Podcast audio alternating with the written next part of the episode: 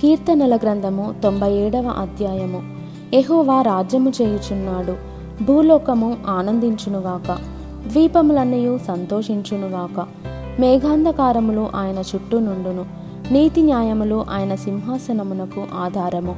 అగ్ని ఆయనకు ముందు నడుచుచున్నది. అది చుట్టూనున్న ఆయన శత్రువులను కాల్చివేయుచున్నది. ఆయన మెరుపులు లోకమును ప్రకాశింపజేయుచున్నవి. భూమి దాన్ని చూచి కంపించుచున్నది. యహోవా సన్నిధిని సర్వలోకనాథుని సన్నిధిని పర్వతములు మైనము వలె కరగుచున్నవి. ఆకాశము ఆయన నీతిని తెలియజేయుచున్నది. సమస్త జనములకు ఆయన మహిమ కనబడుచున్నది. వ్యర్థ విగ్రహములను బట్టి అతిశయపడుచు చెక్కిన ప్రతిమలను పూజించు వారందరూ సిగ్గుపడుదురు. సకల దేవతలు ఆయనకు నమస్కారము చేయును.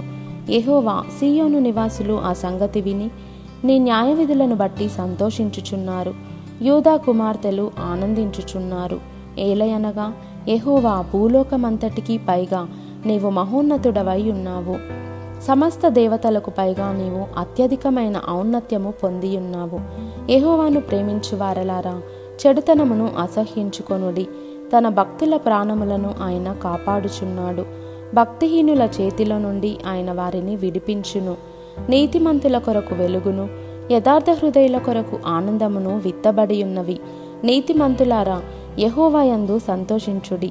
ఆయన పరిశుద్ధ నామమును బట్టి ఆయనకు కృతజ్ఞతాస్థుతులు చెల్లించుడి.